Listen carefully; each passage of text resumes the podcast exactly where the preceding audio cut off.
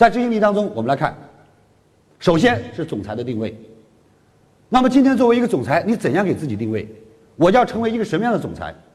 我们都说，尤其今天的民营企业，民营企业的企业文化就是老板文化，而老板文化当中，老板对企业的定位、对战略的定位、对格局的定位、对员工的定位，那就是他的定位。那么，在一个总裁当中，我们要定位，首先要记住，第一件事，当我们遇到一件事情，不管是合作，还是要去执行，我们首先要问的第一个是：这个事做还是不做？很简单，决策。决策当中，我们决定了做，很好。那既然决定做了，怎么办？第二件事就是做，谁来做？做一件事情谁来做？是你做，我做，还是他做？是老板做，是总裁做，是总经理做？是我派遣总经理，还是我招聘总经理？所以这叫定人、定岗、定位。第三，做错了，谁来负责？叫责权利分清。所以做错了，谁来负责？这是必须要定位的，因为如果执行力在决策当中没有责权利，也就永远没有执行力。我们所有的懈怠，只是因为有恃无恐；我们所有的懈怠，只是因为我们可以推卸责任。为什么每一个企业家都有执行力？因为企业家知道这一切都和他的利益息息相关。而为什么很多总裁做不到？因为有的总裁他并不是投资者。所以，在这个过程当中，定位成为一个很重要的关键。那么，在我们真正要组建一个高效的团队当中，我们来看一看，组织架构不完善是这个至关重要的。在组织架构当中，我想请大家好好的念念底下这段话：不完善的组织架构，开始。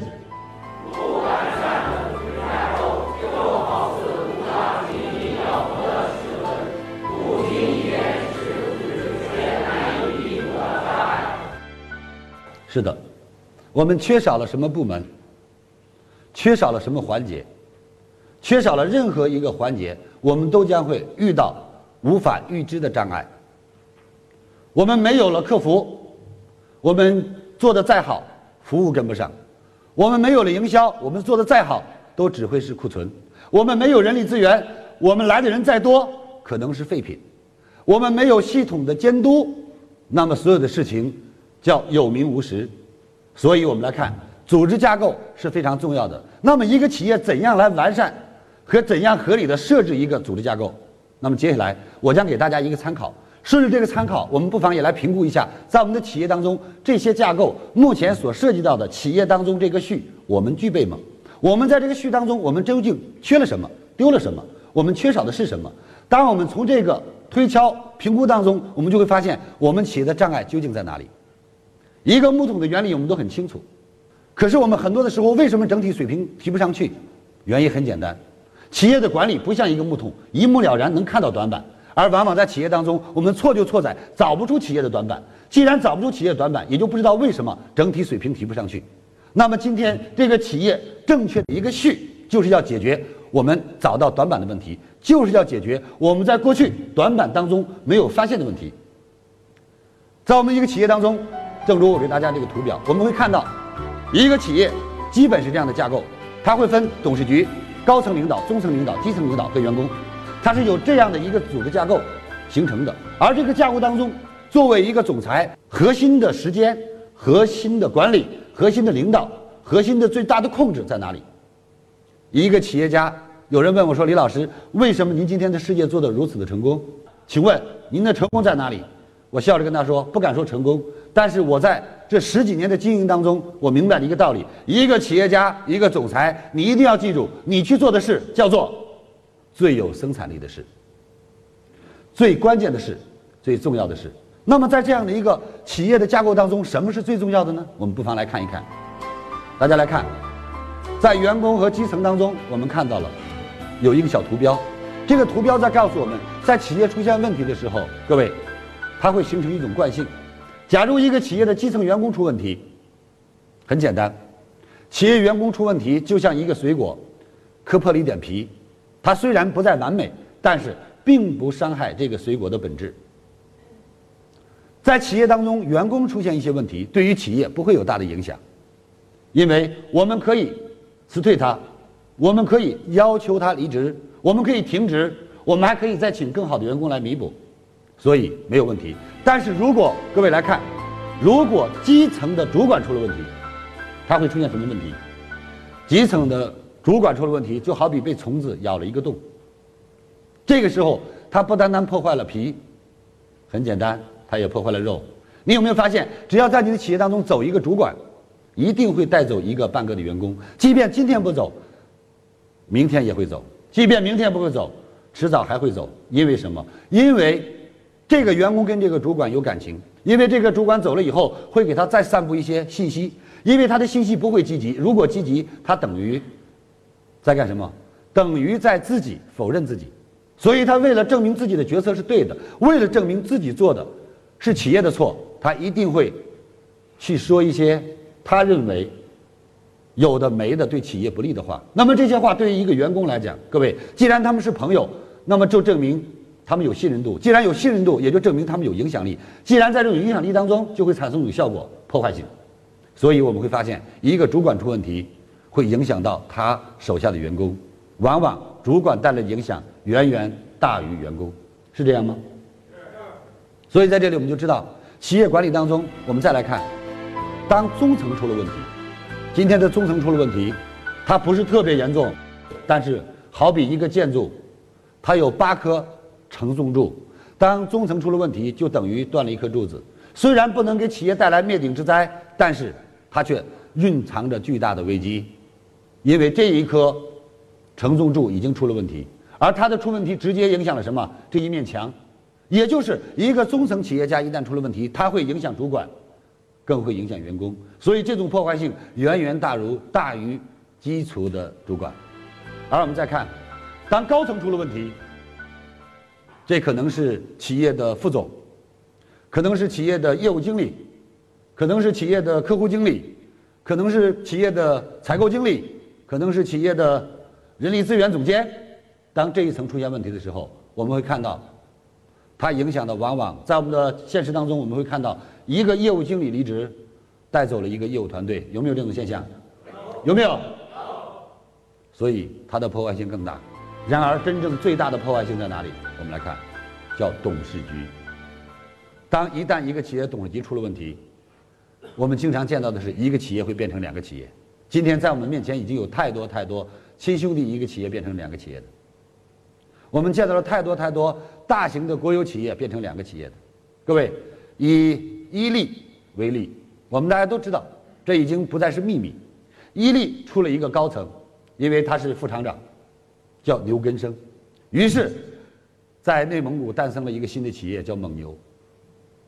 一家奶制品企业变成了两家，而成为他最大的竞争对手，因为他非常了解它的运作规律，更了解它的市场。运营更了解它的生产工艺，更重要的是，他带走了伊利过去很多的高层、基层、市场客服，这是以国企为例，而在民企当中惨不忍睹的就更多。所以，一个企业家，一个具有真正执行力的总裁，你现在知道你做什么了吗？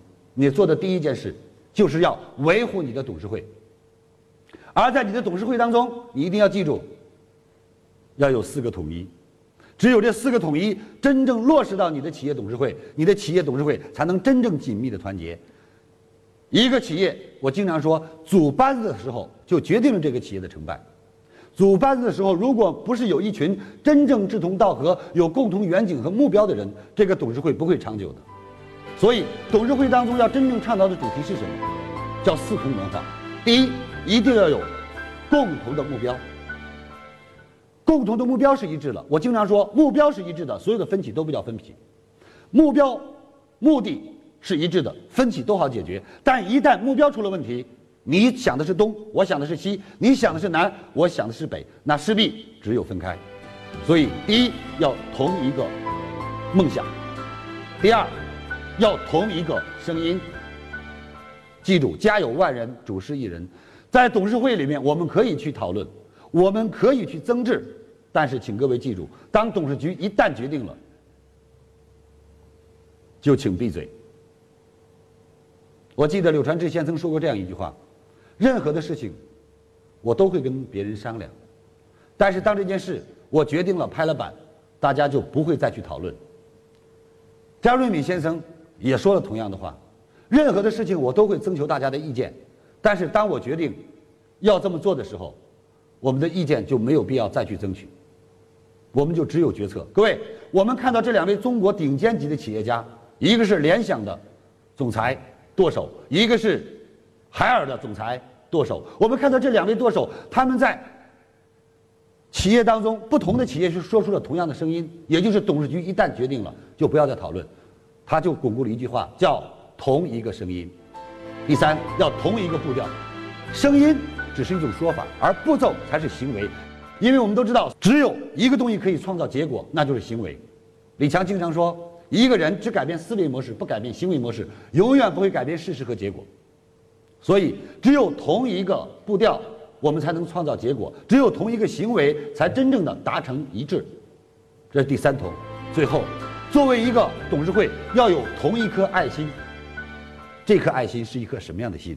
爱心听起来很简单，而真的爱心是在董事局当中，大家有共同的，你爱我，我爱你，包容。爱是一种包容。为什么说爱是一种包容？我们看到残疾的孩子，父母有没有放弃他？各位同学有没有？为什么没有放弃他？因为有爱。病重的爱人，十年二十年如一日，有还是没有？为什么没有放弃？因为有爱。所以，爱是一种包容，爱是一种理解，爱是一种换位，爱更是一种付出和奉献。所以，同一颗爱心，我们彼此之间，人非。圣贤孰能无过？谁都有错的时候，谁都有不对的时候。在这个时候，真正能够让大家不发生冲冲突的，真正能让大家再在一起的，只有一个东西，那就是爱。这个爱是彼此的包容，这个爱是彼此的奉献，这个爱是彼此的理解，这个爱是真正的给予和付出。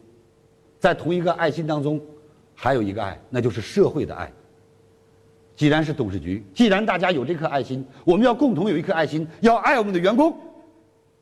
要爱我们的社会，要爱我们的国家，要爱我们的民族，所以我们今天看到了很多企业，当他拥有成就的时候，他们都会一如既往的去用他们辛辛苦苦的血汗钱去做好事、做善事。那么今天